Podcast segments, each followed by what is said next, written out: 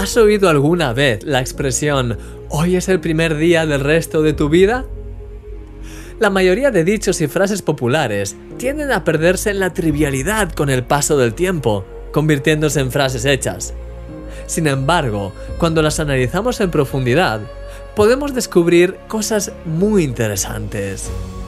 En la frase que acabo de compartir contigo hay una idea que destaca con fuerza la idea de nuevos comienzos. No importa cómo haya sido el día de ayer ni cómo haya ido tu vida hasta ahora. Hoy es un nuevo día y puedes determinar el curso de tu vida de aquí en adelante. Jesús también habla acerca de nuevos comienzos en Apocalipsis, cuando al final de la Biblia dice, He aquí, yo hago nuevas todas las cosas. Él hace nuevas todas las cosas. En Él tienes la oportunidad de que tu vida sea renovada a diario, de empezar de nuevo cada día.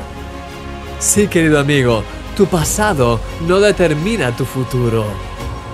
Que en este día tomes la decisión de dejar que Dios haga nuevas todas las cosas para que puedas vivirlas desde una nueva perspectiva celestial. ¿Quieres pedírselo conmigo? Señor, te damos muchas gracias por la nueva vida que nos das cada día, por renovarnos y por hacer nuevas todas las cosas en nosotros. Te pido que nos guíes en cada paso que demos para que vivamos agarrados a tus promesas y siempre renovados en ti, en tu amor, en tu bendición, en tu gozo. En el nombre de Jesús. Amén.